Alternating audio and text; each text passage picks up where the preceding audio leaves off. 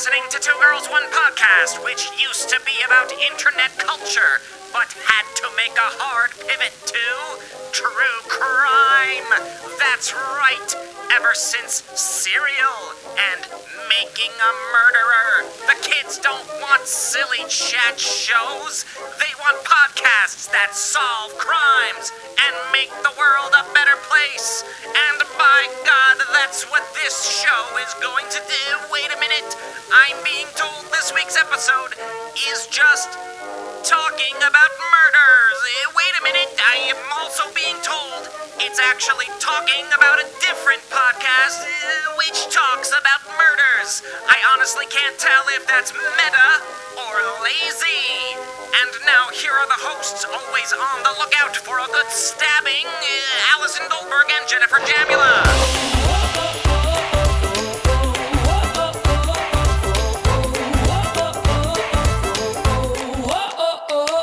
Everyone, I'm Jen. And I'm Allie. Welcome to Two Girls One Podcast. You know, we didn't discuss that, and I'm glad everyone was on the same Yeah. page. That was a great Yeah. sound effect right there. Matt's been waiting to pull that one out for a while, I feel like, right, Matt? Yeah, it's been Yeah. it's been 80, 88 episodes and finally I got to use it. Yeah. Is that why Is you've been telling us to up the energy at the top of the show so that can like be a comedic contrast? Maybe. Ooh, guys, I just I'm my never phone on the stepping in. Matt's house again. You drop your phone? Go! No! That's basically a 2019 murder. Yeah, yeah. Well, this is this is a comedy podcast, but Ali and I are performers who created a show where we murdered people. We created a show where we performed internet material on stage as different characters. Um, and then we created a web series where we interviewed people behind those posts and communities and eventually made this podcast where we are focusing on those interviews. And today we're talking to murderinos. Why I did really you not thought play that the sound thank you effect was there? Did you need the sound effect You there? are yeah. fucking useless. Ugh. I was overemphasizing. You couldn't tell where it should go. I that was partly my fault. Sorry, I'm not a trained Jen, actor. why I are don't know you victim cues. blaming yourself? Just like those innocent victims of these murders. Well, well folks. Uh, so, what is a murderino? Actually, funny you should ask. I wrote down the definition a person with an obsessive interest in true crime. But specifically, Right. it is used to describe the fandom of this other podcast called My Favorite Murder, which is bigger than Marc Maron's podcast, NPR's Wait, Wait, Don't Tell Me, and Two Girls One podcast. Is it really? It's crazy. Yeah. Well, the Holy last cow. I saw six months ago, they had 19 million monthly downloads. Oh my God. Oh my god. Monthly. Yeah. That's so much higher than I can count. Yeah. so clearly, this is a huge obsession, and it's a predominantly female community, as far as I've heard and have been reading. Um, and it's a- a lot online Facebook, Reddit. Today, specifically, we're talking to the creator and moderator of the unofficial fandom on Reddit, r slash my favorite murder. Um, and we're really excited to dig into what this obsession is all about, what being a part of a community around this obsession can do for you, and why there are so many freaking many of them. I actually do think this is this is super different than any of our other episodes, in my opinion. So I am looking forward to Yeah, it because so? it, it's the fandom of another podcast, but it's really grown into its own huge community, and it's like. I don't know. I just think it's like so different than other things we've looked at. It's like this obsession with murder and how it helps people process misogyny, and there's like all these mental health connections and things, and uh, and it's just grown into this huge, huge community with millions of people on its own. They've got um, hundreds of different subgroups from what I saw, and they almost all have in person meetups as well. So this podcast has really spawned a fervent community that looks at this like very particular thing. Question. Yes. No, no. Should we start a recap podcast of the other podcast? Probably. It would probably be be, quite popular. it probably would be. It would probably be more than this. popular than this podcast. God damn it. this is so upsetting. I'm going to go on a murderous rampage. No, eh, but it's like weird. It's weird though because it's like. But it is. It's like you know, is it, because there's a lot of talk about like, is it ethical or appropriate to like make jokes about murder? Right. Jury's still out. Well, jury is still out. And uh, from what I- I've seen, I guess the hosts have received some backlash around this, but you know, people are really on board for what they're doing. So there must be some therapeutic commo- uh, component. I think there's a lot of advocacy that's come out of it. Um, I read something about any uh, proceeds that come from uh, merchandise that people buy around the show gets donated to local police departments to help them to test the untested backlog of rape kits that are in local police departments. So, Wow. Okay. yeah, Yeah. I, I'm fascinated by the distinction of like true crime shows and podcasts, you know, Netflix shows and whatever. They became super popular, and a lot of them were like documentaries and uh, journalism, investigative journalism, trying to prove innocence or solve the mystery. And that was a big phenomenon. This is not that. This is just uh, not just, but it, but it is two uh, fun hosts just chit chatting about murders. Yeah, they're very open about the right? fact. Actually, that I do this as well as you, or I used to in early episodes. But they're very honest about like, if you want actual facts, go to CNN. Like they're not like they don't even necessarily have all the facts, right? You know. Sure, sure, Um, right. Ah, It's fascinating. But I just I don't know. It's it's spawned a really distinct and peculiar community. Anyone know any good murders lately? You know what? The California state killer was recently caught, which is crazy because of genetic testing. Isn't that wild? Is this a 23andMe thing that you were telling me I about? don't. Uh, I don't think it was 23andMe, but yeah, it was really it was one of the genetic testing sites. Uh, but the crazy thing is, I was watching this video that was like, "Oh, our privacy is being violated by these genetic databases, and that's how they found this serial murderer and rapist." And I was like, "What is the problem? I will give away all my DNA. I got it. Okay, so you found a rapist that went free for 30 years." Sign me up. Like I, that argument doesn't Yeah, fly. There are I- other reasons why 23 and On me the sliding scale is- of privacy concerns, yeah. Right. Yeah, there are other reasons why maybe you should be Yeah. concerned. Uh, like people who anonymously donated sperm are being contacted by adult children 30 years later. But in terms of catching killers, I'm on board. So, what did the California state killer do? He's a serial killer. He killed and raped a fuck ton of women. Okay, sorry, I didn't Yep. know. I didn't There know. you go. Okay. There you go. I don't know either.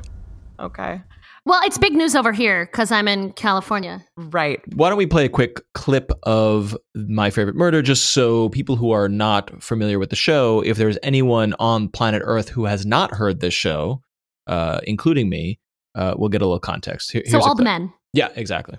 So, Texas state law at the time says that anyone who dies within 24 hours of being admitted to a hospital has to undergo an autopsy before being embalmed or buried. That's a good rule. It is a good rule, but John has Joan taken to a funeral home before anyone has a chance to perform an autopsy within four hours of her death. Nah, dude. He rushes that body over to the funeral home. Then she's embalmed within an hour of ar- arriving at the funeral home. Fuck. He fast tracked it. So then a doctor shows up at the funeral home to do the doc- autopsy anyway.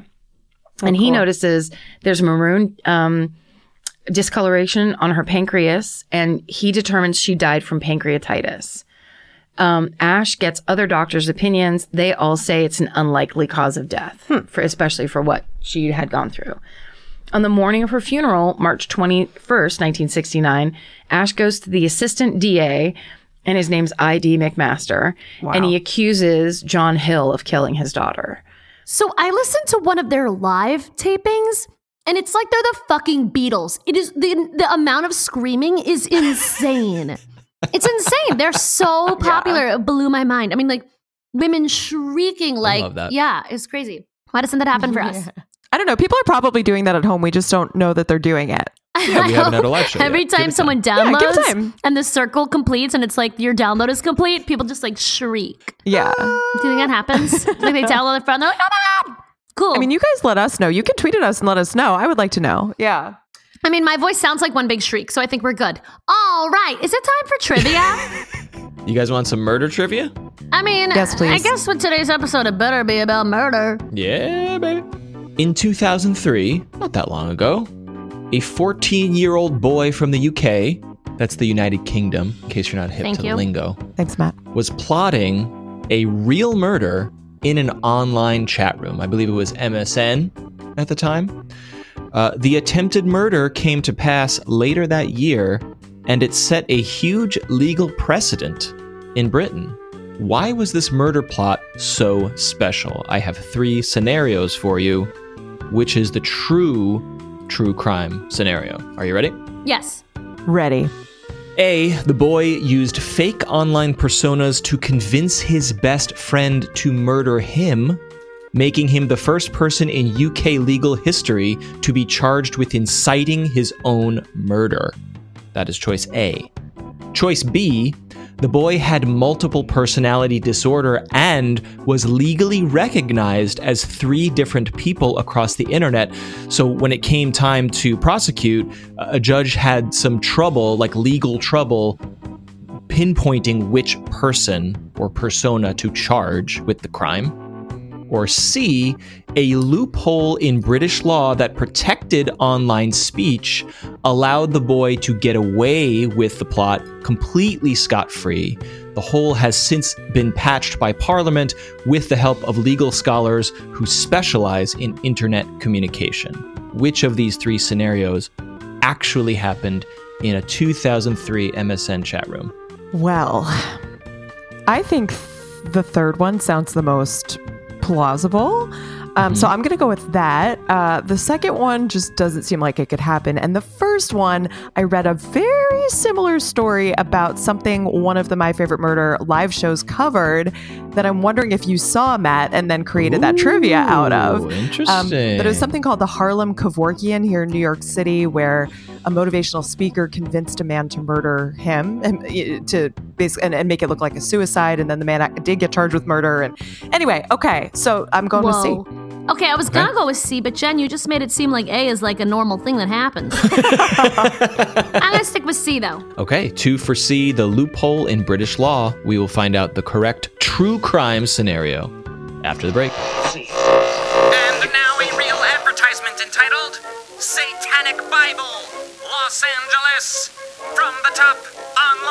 Marketplace for gently used religious texts, Craigslist. Hey, devils. I own a perfect condition. Satanic Bible! I'd love to trade for maybe some bu- bu- bu- bu- bud or gift cards. I'll also take best money offer, plus anything you think I might like. Let me know. I might trade you for it. Just call or text.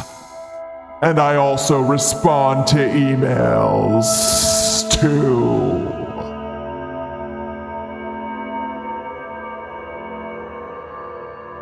Satan has a Bible?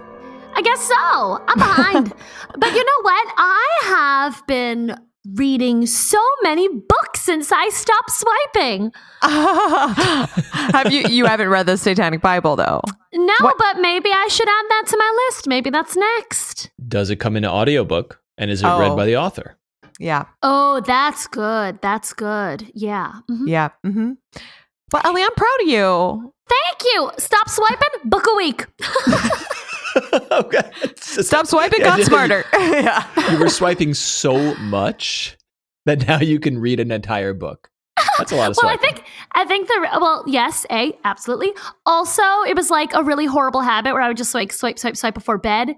Now I read before bed, which is also kind of a bad habit because the books I've been reading are really good, and then I'm like, oh, I can read a little longer, and then like I'm not going to bed till like later than I should, considering I'm a fucking insomniac. But Yeah. anyway.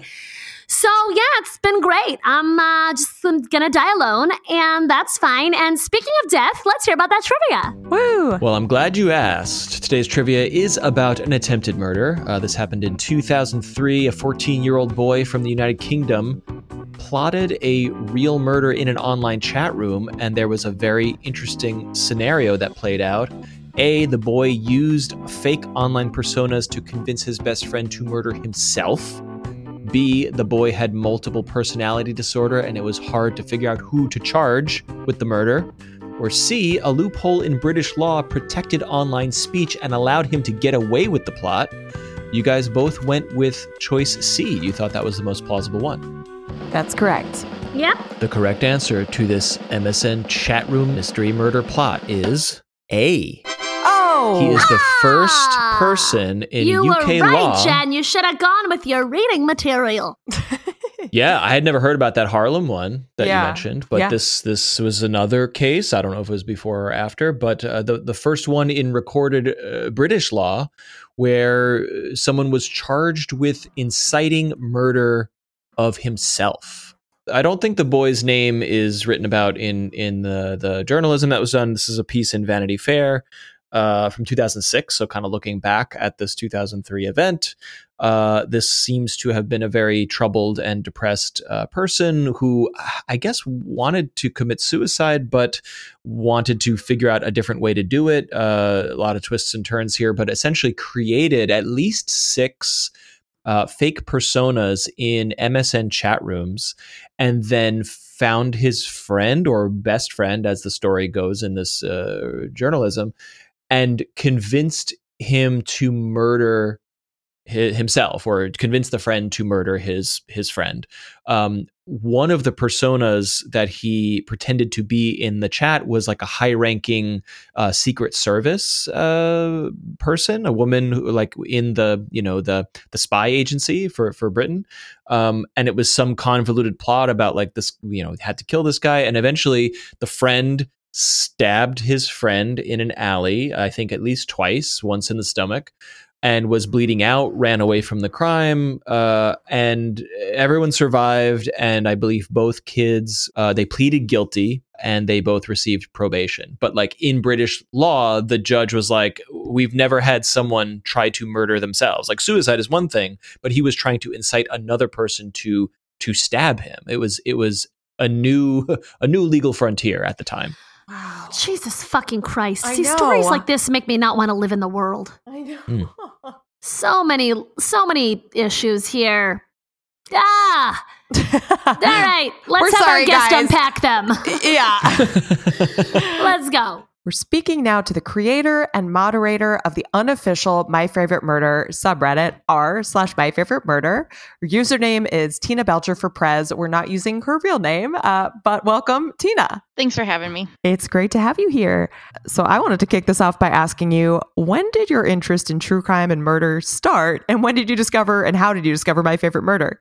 I think I'm an interesting um, fan of the podcast in that true crime did not drive me to them. So I actually started listening to My Favorite Murder after hearing Georgia and Karen, the two hosts, um, on a separate podcast. And I enjoyed their interaction. So I started listening to their podcast. And then my um, interest in true crime actually derived a little bit more out of their podcast. Wow. Okay. Okay, so chicken or the egg situation. And for you, it was the one that's second. Okay, cool. Um, so how did you end up becoming such a fan and, you know, running this subreddit?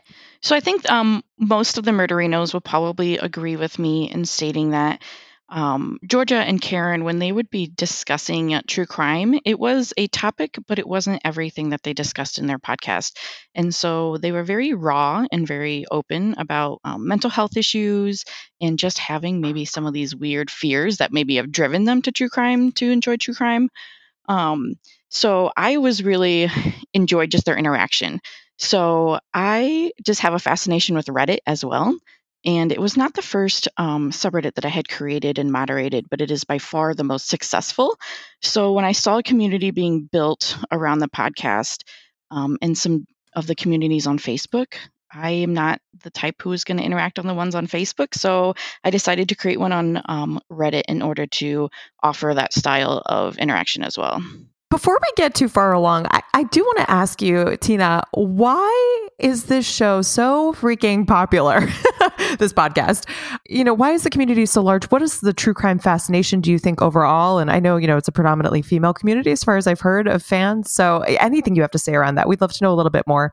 Sure. I think that um, so the podcast was created about three years ago, and this was in the rise of true crime documentaries on Netflix. I believe it was post or right alongside when Serial Um, the first uh, season was coming out of that podcast, and um, you know, so people started, I think, paying attention to true crime a little bit more. I think why these this show in particular sort of blew up was not only the host focus on talking about things that are hard, so mental health issues, um, past, you know, uh, vices that may have uh, stumbled them at different parts in their life, but I think people who enjoyed true crime were scared to say that publicly because, you know, even the podcast name my favorite murder can kind of have criticism attached to it because obviously murder is a very um, intense and emotional and obviously devastating to the family members but it is also something very fascinating and very uh,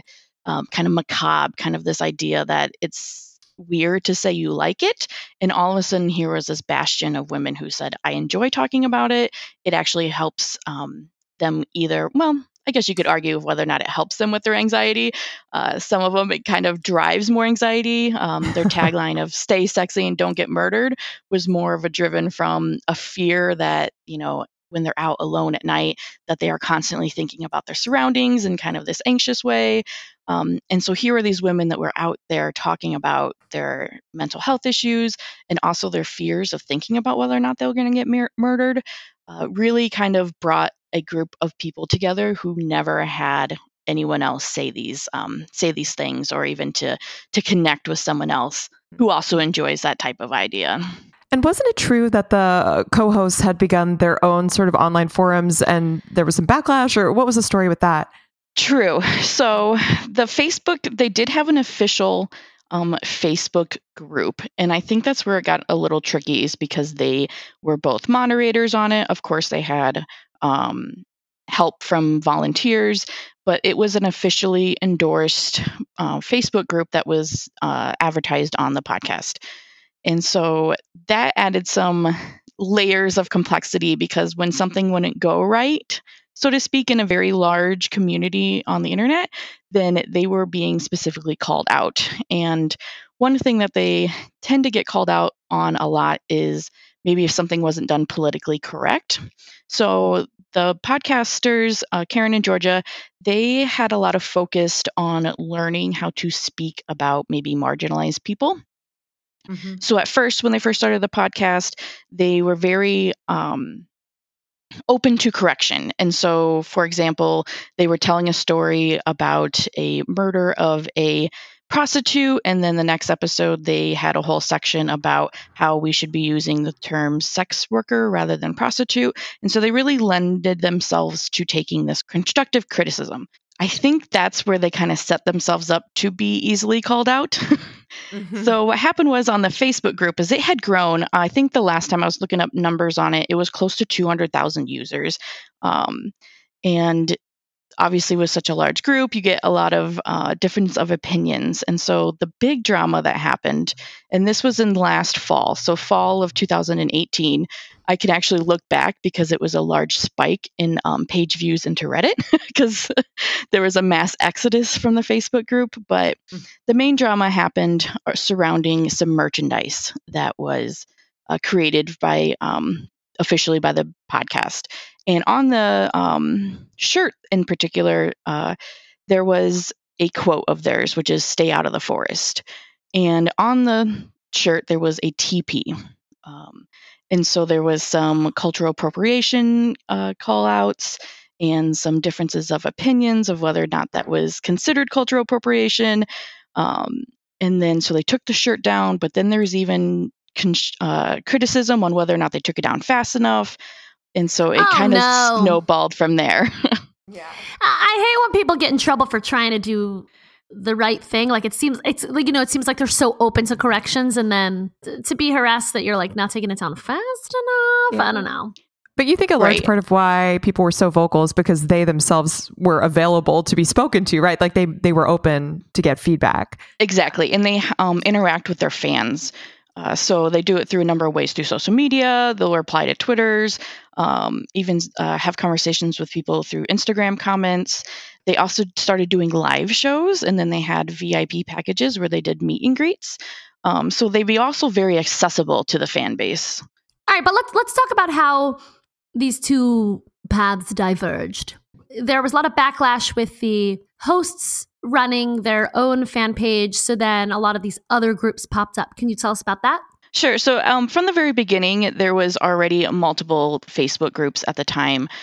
It was like a group of people finally got together with some type of core understanding, but then even themselves diverged off. So there was the main Facebook group, of course, and then there was hundreds of offshoots, and it was a lot of um, locational based ones. So maybe you were from, um, say, Iowa or Illinois, then there would be an, an Illinois Murderino group, and you can maybe even do uh, local meetups. Um, so it did splinter off. There's even a massive um, The Office fans uh, who are also Murderinos had a massive group. Um, oh my god, is there fan fiction for that? Like slash crossover? Uh, I mm-hmm. I would hope so. I'm going to be googling that later. um, the cats kind of play a large role in the podcast. There is um, Georgia has a particular cat who um, is one of the sign offs. Uh, his meow. So there was also a very large uh, group of people who were um, they called themselves the Meowderinos. Um, and so they, very the, on board the, with that. there was already a ton out there, but when the incident happened with the t-shirt and there's also a side incident that happened with a moderator who approved a post with a lot of racial undertones to it that they splintered off and they essentially shut down the official group and then that created a, another large group which they just named the dumpster fire which was essentially what kind of came out of the dumpster fire that was the original Facebook okay. group. Um, and so then, they're owning it and celebrating it. Yeah. yes. So there tended to be some uh, uh, a lot of splintering then at that point. So how many people are in your subreddit? We currently have just over seventy five thousand um, subscribers. Of course, that isn't always your active users. And can you tell us some of the common conversations that happen on the subreddit aside from just talking about episodes Sure. So the the general discussion is um, so every week I put up a discussion thread for each episode, so that does hone in a lot of um, comments. The community itself probably drives the conversation more than say true crime. So there's also a lot of discussion about um, their catchphrases and how that kind of implicates in real life. So, for example, recently we had to um, put a rule in place for people to stop posting dresses that had pockets in it. so that's kind of a niche conversation that had happened between the two hosts on the podcast about how excited they are when dresses have pockets. And it and it ended up flooding the subreddit with lots of women posting pictures of themselves in dresses with pockets. Um, so a lot of their catchphrases uh, get turned into either merchandise or fan art and even just a lot of memes that might have to do somehow. I think if you were to drop into the subreddit, you would often be confused if you were looking for a true crime subreddit because you're going to see um, a variety of topics like finding things in walls or even sinkholes, which have nothing to do with true crime, but uh, was talked about uh, at length in the podcast. And so it's kind of a topic for the community. You mentioned, um, you know, the idea of being alone out on the streets at night, the fears that we all have. I was curious, is self defense or sort of vigilance ever a conversation that comes up in the subreddit? Absolutely. So, one of their first, and I would even say main taglines that have come out of their conversation is fuck politeness. And that is, you know, kind of a fun thing to say, but they really drive home the importance of um, women today not putting themselves into positions just because they're trying to be polite. Um, so if you are uncomfortable with something, and or if someone has approached you and you're uncomfortable with it, and you maybe defaultly want to just be polite back to the person, that that's not necessarily the safest route, and that it's okay to essentially fuck politeness and tell the person to fuck off and and to and to exit a situation. That's very powerful. yeah. My god. Are there other lessons like that that people talk about on the subreddit? Um, I think another I mean it's all has to do with these kind of catchphrases. And the best part about the catchphrases, I think, from the community or how the community would say that, is that this is organic conversation. So the podcast that uh, My Favorite Murder is not scripted. It has a beginning portion where they kind of banter, and then they tell their each tell their quote unquote favorite uh, murder or for episode. And a lot of these things that come out of it, these phrases, are just at the whim of the um, of Georgia and Karen. Of course, they both have training as um, comedians, so they're inherently uh, naturally funny people. So another one is to stay out of the forest, or you're in a cult, call your dad. Um, so a lot of times, you know, a lot of things can happen around cults, and it's it's very apparent sometimes that the people involved in the cults don't even realize that they're in a cult. Um, so that's that can be things that can be talked about as well. I recently met someone who was in a cult, and he said he didn't realize he was in a cult till he watched the Scientology documentary, which I thought Wow. was very amusing. yeah. And actually, the "you're in a cult, call your dad" phrase comes out of the pod or the episode that they did where they talked about the Scientology leader's wives that's been me- missing for like Oh, four Kevich? years. Yes, yes. Um, so that that actually that phrase came out of the discussion of Scientology. I didn't Oh know yeah. she where- was missing. Where is she? Where'd she go? Yeah. exactly. So, have members been sharing their own stories about how this helped them, like either, um, you know, not being polite when something's kind of suspicious? Um, Absolutely. So they that is actually a main item that you will hear out of people in the community is how much Karen and Georgia has helped them. I think a lot of people see it as um, realizing they maybe need assistance in therapy or have mental health issues or were, knew they had some issues but maybe didn't know how to reach out or had the courage to reach out to professional help. It's something it's um, sort of become a pillar of the podcast. They have a lot of um, you know discussion of their own therapy sessions, but also they usually have at least a 30 second tag of if you need help, you know, reach out. It's amazing what therapy can do. So there's usually, a lot of thank you posts of, you know, thank you. I I didn't address my alcoholism and, and then I finally had the courage because of the community and everyone is very supportive. So um, being a mental health support group is part of it as well. and what do you think is the connection between true crime and mental health? From my experience of the community and the podcast, and even my own friends who enjoy the podcast, they tend to be people who do have a little bit of anxiety, just a generalized anxiety. Um, and I think it's because you often then end up thinking about what could go wrong, and your mind might trail down into some nasty, you know, what if this person walking next to me in the parking lot is all of a sudden going to murder me, throw me in the trunk, and, and take me out to the middle of nowhere? So I'm not sure if that is the connection. That's the connection I would maybe put together that if you have anxiety, you tend to have worst case scenario run through your head and oftentimes that ends in murder. That's interesting though, because for me, if I'm thinking of worst case scenario, the last thing I want to do is listen to a murder podcast and be reminded of it. So like, That so is true. yeah. So I'm curious, like, what's the connection where people are like, I have anxiety, I'm gonna go listen to murder stories. You know what I mean? Exactly. And I I think it's maybe finding someone else and knowing someone else thinks that can bring comfort. Um, because you can maybe feeling very isolated in that you're even nervous to tell your best friend that I just had a weird scenario play out in my head for the last five minutes driving home.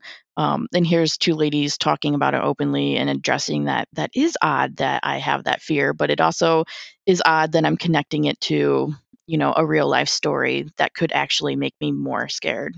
Are there men in this community? And Yes. What's that I all did about? wanna- Yeah. I did want to make sure we clarify that this is not a female only um, community. My husband is actually someone who listens.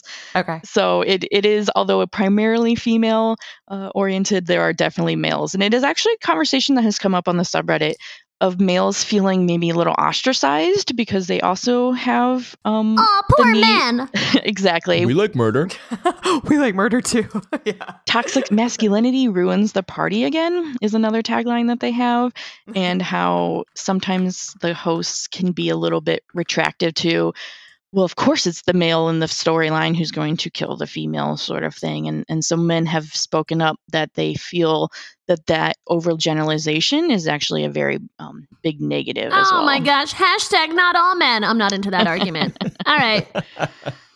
Like, look at the stats. It's men doing it. That doesn't mean that I think all men are fucking murderers. exactly exactly Why do you think that it is so uh, female dominated? I think the host, it really drives back to the host of the podcast. There, and I don't know if anyone, of course, I'm sure you guys have fans as well who listen to your podcast and they think, oh, you know, Allie and Jen, they're my friends. You know, they kind of, you feel this intimate connection with someone who you listen to week after week after week, but you've never interacted with them face to face. So I think some of it does derive from the fact that the two hosts um, um, are, are female and, and they also discuss these things. Now, there is a caveat that they have a producer who speaks on the podcast as well, and his name is Steven. So there is a male component in that. Sounds regard as well. familiar. Yeah, exactly. we need a smart or more person. Oh God, Matt. You know what, Matt? That was, it was so many levels of wrong. Also, who are you referring to? Himself. Hmm? He was referring Not to you. himself. No, no. I'm right, this is the- interested Yeah. In uh, like any sort of advocacy or, or doing good that's come out of this as well. Um, I said this poorly earlier in the episode, but I was reading about the host urging listeners to donate to. It's called End of Backlog, the nonprofit uh, with timely testing for rape kits uh, with law enforcement. So I was curious: is that something people discuss? Has that kind of had a ripple effect with helping in any way? I think so. You know, that's kind of become the charity of choice. One thing I do see is these local meetups. And, you know, maybe with other online communities and even Reddit has a national meetup day, they usually just go to a bar, maybe have a beer, and then head home. The Murderino community usually takes action. So you'll see a lot of people saying, hey, in Seattle on this day, we're going to go play bingo. It's going to be for charity, and we're going to donate those funds to end the backlog. Um, because they, a lot of times in these unsolved stories that they bring up over and over again, there's a lot of reference to, and the rape kit was taken and it's sitting in an evidence locker untested. So Wow. it's it's essentially, um, you know, calling for some more focus on making sure that we're actually following through in the justice system uh, to call out obviously offenders. That's insane. Uh, this is a little dark, but so is the whole episode. So whatever. Do you have Mhm. any um, true crime victims or family members or anything like joining these communities or reaching out in any way? there's been two major things that have happened one positive one one negative. One negative um, the primary i think situation people will reference is that when they've done live tours and so when they do these live tours they're essentially recording a podcast live. They structure the uh, live show the same way they would structure their podcast episode. And they they were in australia and um, recording and they started down a story about a local policewoman who was murdered and it turns out that a few family members were in the audience. So Oh. either the family members in the audience didn't get the memo of what that show was about. Um, oh because shit! it They showed up to this and didn't know. It, it's unsure if they knew or not and and the stories are not public prior to them showing up and speaking so it's not like you see you're on your ticket stub that they're going to go over you know the oklahoma city bombing or something like that Right. um they actually keep it a secret between themselves they don't even tell the other host so even the host is kind of like oh surprised you know when a different story might come up But they do. Don't they cover a local murder at every stop? They do. It tends to be local. A lot of times they'll do a lot of history ones. I think learning from this experience. This experience, um, the story they had gone into was a recent one, and all of a sudden, some family members in the audience just started screaming at them about how it was insensitive and how could they be laughing and making jokes about murder. Um, so it was definitely a big learning experience, I think, for them that they do have some taglines or some some let's say headers at the beginning where they say we are going to talk about murder we are not joking about the death of someone, but we are comedians and we will have a conversation. Um, so that's been the negative that came out of that. Your family member was recently murdered, and then you show up at a live show called My Favorite Murder, and you're hoping that nothing goes wrong. I mean, I would think you just wouldn't want to go to anything called My Favorite Murder Yeah. after that. Yeah. Yeah. Yeah, and I think their theories later on is maybe that person had like a season pass to the theater and just got some tickets to a show that was in mm-hmm. town, Oh. not realizing maybe what was actually Thinking going it was to a happen. musical. Yeah, who knows? Right. So you said there was a bad story and there was a good one. So the good one is is that sometimes Karen, one of the hosts, she loves the show I Survived. I don't know if anyone's ever seen that. Um, on TV. So sometimes not all of the stories they tell are murder. Sometimes um, even these harrowing, I survived this crazy situation, um, makes it to the show as well. And Karen actually told one about a woman. Um, her name escapes me at the moment. Uh, and that woman is still alive and contacted them, was a fan of the show. And she shows up at a live um, performance and actually gets on stage. And she felt like Karen told her story so well that she was um, she felt like her story finally had justice in the way that it was told and they she's a longtime supporter then from there on of the podcast. So that was someone that was a subject of one of their podcasts who ends up coming back and saying thank you you told my story well. Wow. What are some of the most popular uh, cases slash episodes that tend to resonate with the community that they do come back to time and again probably the number one us story is usually the John JonBenét Ramsey so everyone has a theory as to what happened. Um, they do talk through that. There is the um, like Unabomber. I remember one that I maybe regionally to me was Richard Speck. I'm not sure if you guys are familiar with that um, No. serial killer out of Chicago. Um, so they do hit the big quote unquote, you know, um, more mainstream ones. Your John Wayne Gacy, the Killer Clown. Um, but then they'll also dip into the history because there's also some, you know, murders out of the 1800s that are very interesting because of the time and the place and um, so they do hit the big guys So I read that there are actually meetups in all 50 states and in the UK and Australia. Have you attended a meetup? I have not. I te- I live in rural, and so these tend to happen in the larger cities. So I have not, and I have not um, been able to make it to a live show. I uh, they the closest one uh, to my hometown did happen in March, but um, I had a baby in January, and so I just couldn't at, at a three month old get away Mazel from. Thank you. Um, do you know what does happen at these meetups? Have some of the people in your subreddit been discussing it or planning their outings, or do you know anything Um, about them? Yeah, they'll do a lot of times. It's just like like a like a cocktail meet and greet. They do um, custom cocktails. There's been a lot of lists out there of um, maybe having a cocktail named after something in the podcast and having the bars get behind them and and creation of that. Um, like I spoke earlier, a lot of times they'll do a fundraising um, portion of it as well. I know that they've gone and just attended um, speakers um, like uh, Brene Brown or or something like that. I think a lot of the members of the community often have isolation issues where they're too nervous to maybe attend an event because of their anxiety. And so when 5 to 20 people say, "I'm really anxious about going, but I'm going to go," they end up showing up and making new friends because here's a group of women who may be having the same issues that you have that maybe keeps you inside your house. I also read there was a 2010 study, so long before the podcast, that said that women use true crime stories to process misogynistic violence at large. Do you think that's true? And do you think is that a conversation that comes up in the subreddit? Yes, I would definitely agree with that um, that study statement as well as seeing it inside of the subreddit. A lot of times we'll see posts on the subreddit where um, women will say, "I fucked politeness and survived," and they'll tell the story about how they were in an uncomfortable situation. Maybe someone, even recently, um, someone had posted that they a gentleman was um, exposing himself to her in an alley and how she essentially took some of the advice from the podcast and turned it around and filed charges against the the guy.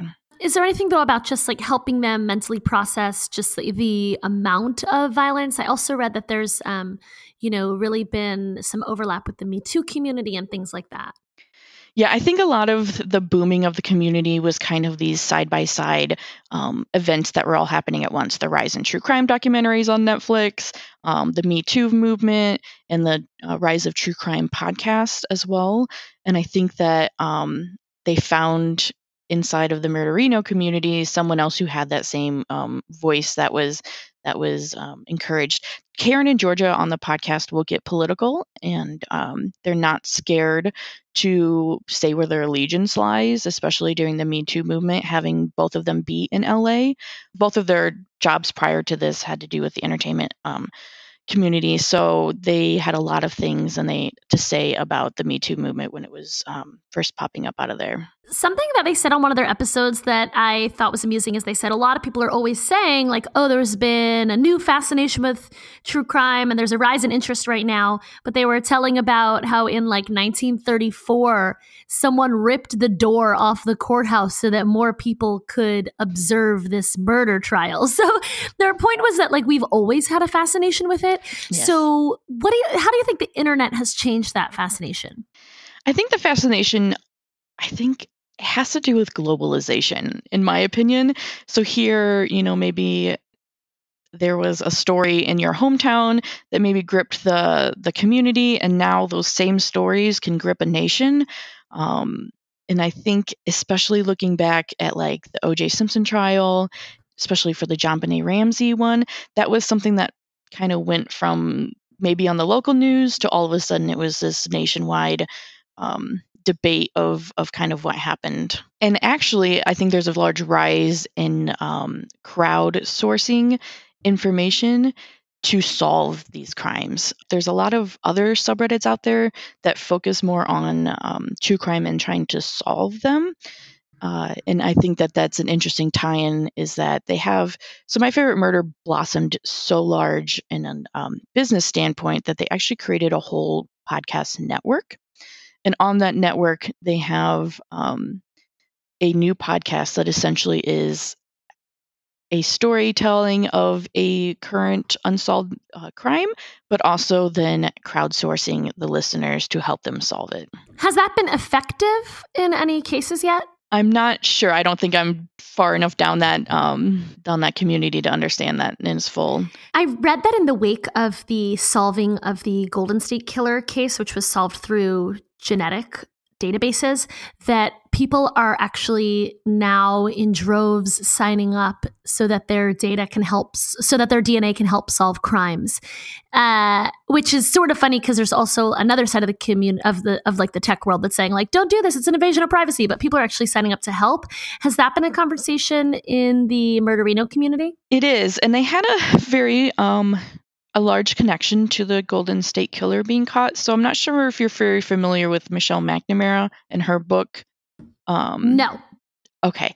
So I would like to say yes. Like I'm super well researched. I have no idea who that is. She is Patton, or she was Patton Os- um, Oswalt's wife, and she had Ah. been working for nearly a decade on um, a book to catch the Golden State Killer. She was convinced that there was more clues as to who it was. And unfortunately, she died probably a couple years ago, and her book was posthumously published for her. But she actually had personal connections with Karen and Georgia as friends.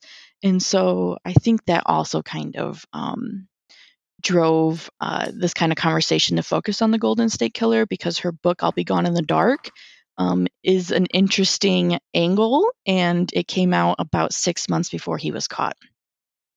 And so Paul Holes, who is the lead detective on catching the Golden State uh, Killer, is uh, now good friends with Georgia and Karen, and actually has a podcast on their not- network now. Wow. So he has been a special guest a few times. Yeah. And so are you are you seeing in people talking about how they're all like rushing to do 23andMe or something or is that not really come up?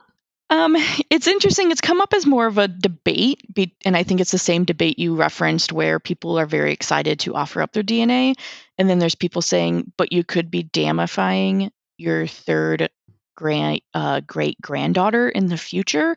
Um, so kind of this this idea that I'm it is okay with that if my great granddaughter in the future is murdering people. Right. And I think something that also comes up on the podcast a lot is a lot of framing. So it does catch people if the evidence is um, correct, but if the evidence is planted, it could, um, or maybe mishandled, it could lead to a false charge. Yeah, it's interesting because we don't know yet because these crimes have using DNA databases haven't really i don't think they've gone to trial yet so we don't know but then the other thing that's interesting is like we don't know if they have any more false positives essentially than other Right. methods Exactly. I think, it, don't It quote me definitely- on that it definitely drives a lot of discussion and debate. Um, there's just like you said, there's some people who are offering up their DNA, and then there's people who are hesitant and wondering if this is a, you know, what else are they going to use those stats for? Well, Tina, I have one more question for you. Does mm-hmm. embracing our morbid interests together make us stronger? and why? I would say yes. I think sometimes looking at the morbid opens our eyes. You kind of look back and you hear these stories from the 70s and the 80s of latch kid, you know, latchkey kids and you know, leaving the house and not coming home until the streetlights come on as a you know as a kid and and we kind of wonder in the today's constant contact sort of world you know what what's changing i think the changing is understanding that it could happen and it could happen to you because most people that this happens to you know either kidnappings or murders no one ever thinks one day that's going to happen to me i'm you know Mhm. i'm going to be the one that that makes national news because of a horrific story Right. It's So I so, think it's random. bringing- yeah. It is and so i think it really sheds light on the possibility um, we i guess we just have to make sure it doesn't drive us all to be um, so scared of one another that we uh, lose that human connection All right, Tina. Well, thank you for talking about this extremely dark topic with a lot of grace and um, enlightening us about the community of murderinos. well thanks for having me i, I had a lot of fun That is so fascinating to me because, to be honest, I've never been a fan of true crime. And I'm in the same boat as you, Allie, where it's like, I feel like it would stoke my anxieties to listen to that. Um, it's the last thing i want to Yeah. do But maybe I'm just like so strongly keeping my fear at bay. Like maybe I'm pretty good at denying that fear at this point. But if I just like let it loose, i think that's that- okay that's okay. That's healthy. no deny it deny I'm away like, sh- deny should- away What- should I be what, do i want to get nervous at gas stations no to think about the randomness of it all. I don't know. Yeah, I don't want to think about it anymore. I actually like kind of avoid that kind of news. I didn't want to talk about that too much, but like I kind of hate true, true crime. All the Mhm, all the mhm. murderinos who tuned in now just clicked out. I think it's great that you guys do, but for me, it's like the school shooting stuff. Like I don't. I I kind of I avoid it. actively get Yep. depressed or can't stop thinking Yep, about it, where I'll yep. like dream about all the gory detail. You know, like if it, gore really gets me. Yeah, I don't need nightmares when I finally fucking fall asleep. I mean, uh, truth. Yeah. truth. So uh, it's really interesting though, because like, I, you know what? I find it so interesting because I am wrong. Which, not to say that I expect to be right, but it's like if you told me, "Hey." Let's launch a podcast where we discuss murders, but it'll be a comedy podcast. I would be like, worst idea ever. but it's insanely popular. So I guess as you guys know, like I'm always fascinated just by how large groups of people are so fervently into something that like I potentially haven't even heard of. Honestly, I find country music just as mind blowing. I went to Nashville with my mom a few years ago, and everyone's singing along to songs I've never even heard of. And I was like, whoa, these singers I've never heard of have like millions of fans. It, I think it's the po- most popular genre, if you can call it that. Like if you're Yeah. measuring downloads and stuff, which is a bunch of bullshit. Because like I think most country is just pop music. Like it's very good pop songs sung by talented singers. There's nothing no, it's like so different. It's so different. I actually kind of love country music now. There's like a whole narrative. There's like stories. There's an Eh. arc. Pop music is just like what's that fucking Rihanna song? Rihanna? about, um, this, Rihanna. Rihanna. Sorry, Rihanna. Rihanna. Uh, I like sex. I don't care the smell of it. Whatever. Like this. Like they're like so Uh, fucking okay, but I- foul. you know I what guess I mean? uh, you're you're Country's wow. like, you were on your front porch. I was wearing a t-shirt. Ellie's It's just like- ostracizing Your daddy everyone came- today. It's like Uh, your daddy three came elderly- out. It's elderly like a grandparents whole story. talk about the music that the kids are but listening it to. is- No, there has Anyway, been there have been stories in point pop music is- going well, it's forever. yeah. fascinating when no, s- but pop music nowadays is like baby, baby, baby. Listen, That's- I love pop music. Like I go to this place called Bootie SF as frequently as possible because all they play are pop mashups. If a 12 year old is listening to it, I'm I can in. attest to But don't tell me there's like a lyrical Yeah. arc, okay? It depends what pop music Yeah, you're listening but to. country but we But I as an think what you're what you're Anyway, struggling with point is, that there are yeah. universal, seemingly almost universal phenomena out there that we don't necessarily understand, and that's weird. Um, Well, just that it's also so Yeah. popular. You know, it's not niche Right. at all. Like it's true crime is wildly popular, country music wildly Yeah. popular, and I had no idea. But I would probably be into sort of the more informal take on it that these women are having, and definitely the feminist take. But uh, did you ever listen to Serial? You- I never did, and I'm from Don't Baltimore. You know the person who created it. No, no, no, no. That's that's no, no, no. That's that's uh, S-Town, S-Town, S-Town. okay. and I did Okay. listen to that Mm. because yeah, yeah. I was just I was curious about your thoughts on that. Yeah. But I've never listened to Yeah. Serial, which is Yeah. terrible. But yeah, I was like, oh, murder. Uh, I could do something else. You know what I mean? I'm not. su- I'm not surprised by it at all. People used to gather in the town square in the Middle Ages to watch people being beheaded. Like we love death, uh, that and we still can't happens stop. in certain countries. Shh, there you go. You know, so like there's no, and, and you'd bring the whole family. You know, you'd bring the kids to watch that. Like there, there's no. It's not shocking that we're Mhm. like, ooh, what are the grisly details of this story? Like that makes sense to me. It's not for me. My uh it's not a fear but i guess my overarching like media concern is the same one about news of like watching cable news or reading internet news is like all you see are murders car crashes fires and these things are actually quite rare statistically like like the chances of you being murdered not very high but if you listen to murder stories every single week and then you talk about murder in your subreddit every single day there's this you can get this irrational fear of statistically Mhm. low things Y- same with school shootings like it's a major concern in our country but like statistically speaking it's not you know it's not going to happen to Mhm. you you know with the with the asterisk you, you know I know, You know what what I you mean? mean. Well, m- massive gun violence is a huge cause of death in the. U.S. Yeah. Sure, sure, but but but uh, if you if you drill down to those statistics, it's not. I I don't believe it's actually school shootings. I think it's people carrying guns and shooting each other over love, love affairs or or you know racism or whatever. It's not mass shootings. It's like we have way too many guns in this country and we're like not regulating them at all. School shootings is is a piece of that, but what and and people are being murdered right now with guns all the time, but the news isn't covering it until there's a, a, a school shooting, you know, mm. and then it's wall to wall coverage. And we think that school shootings happen all the time when they don't actually happen all the time. You know what I mean? And I'm not belittling No. that event or the or the issue right, at all. Right. I, I hear what you're saying. Matt, you're a horrible person. but you. I hear what you're saying, and it can become irrational when school shootings, you know, f- I don't want to say when they first began to get like popular, but you know, when it started happening more and more, I think we Mhm. all started thinking in public places. There were a few movie theater shootings. You know, whenever I'm in a movie theater, I started thinking about what, what could happen. I would become irrationally Right. anxious.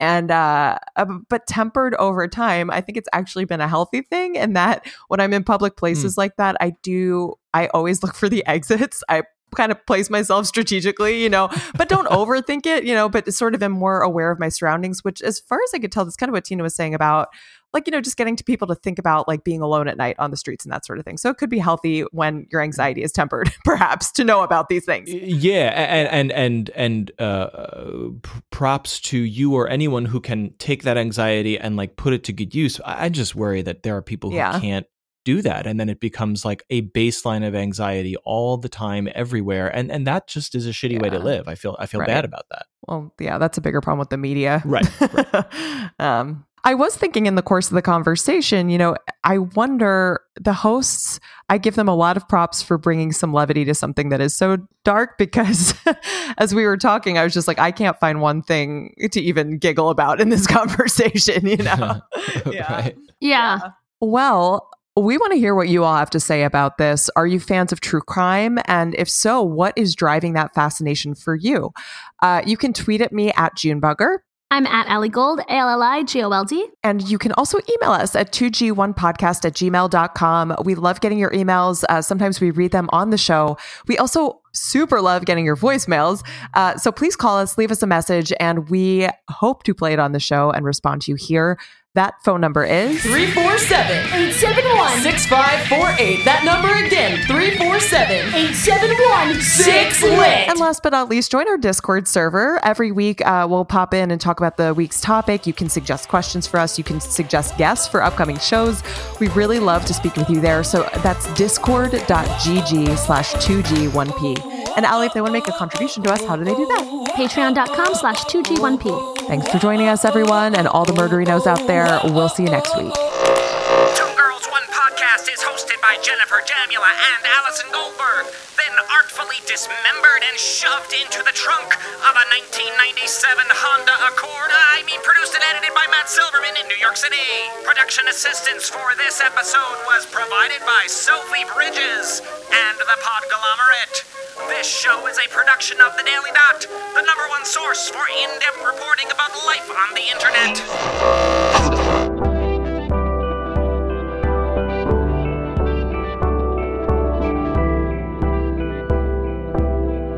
The Podglomerate.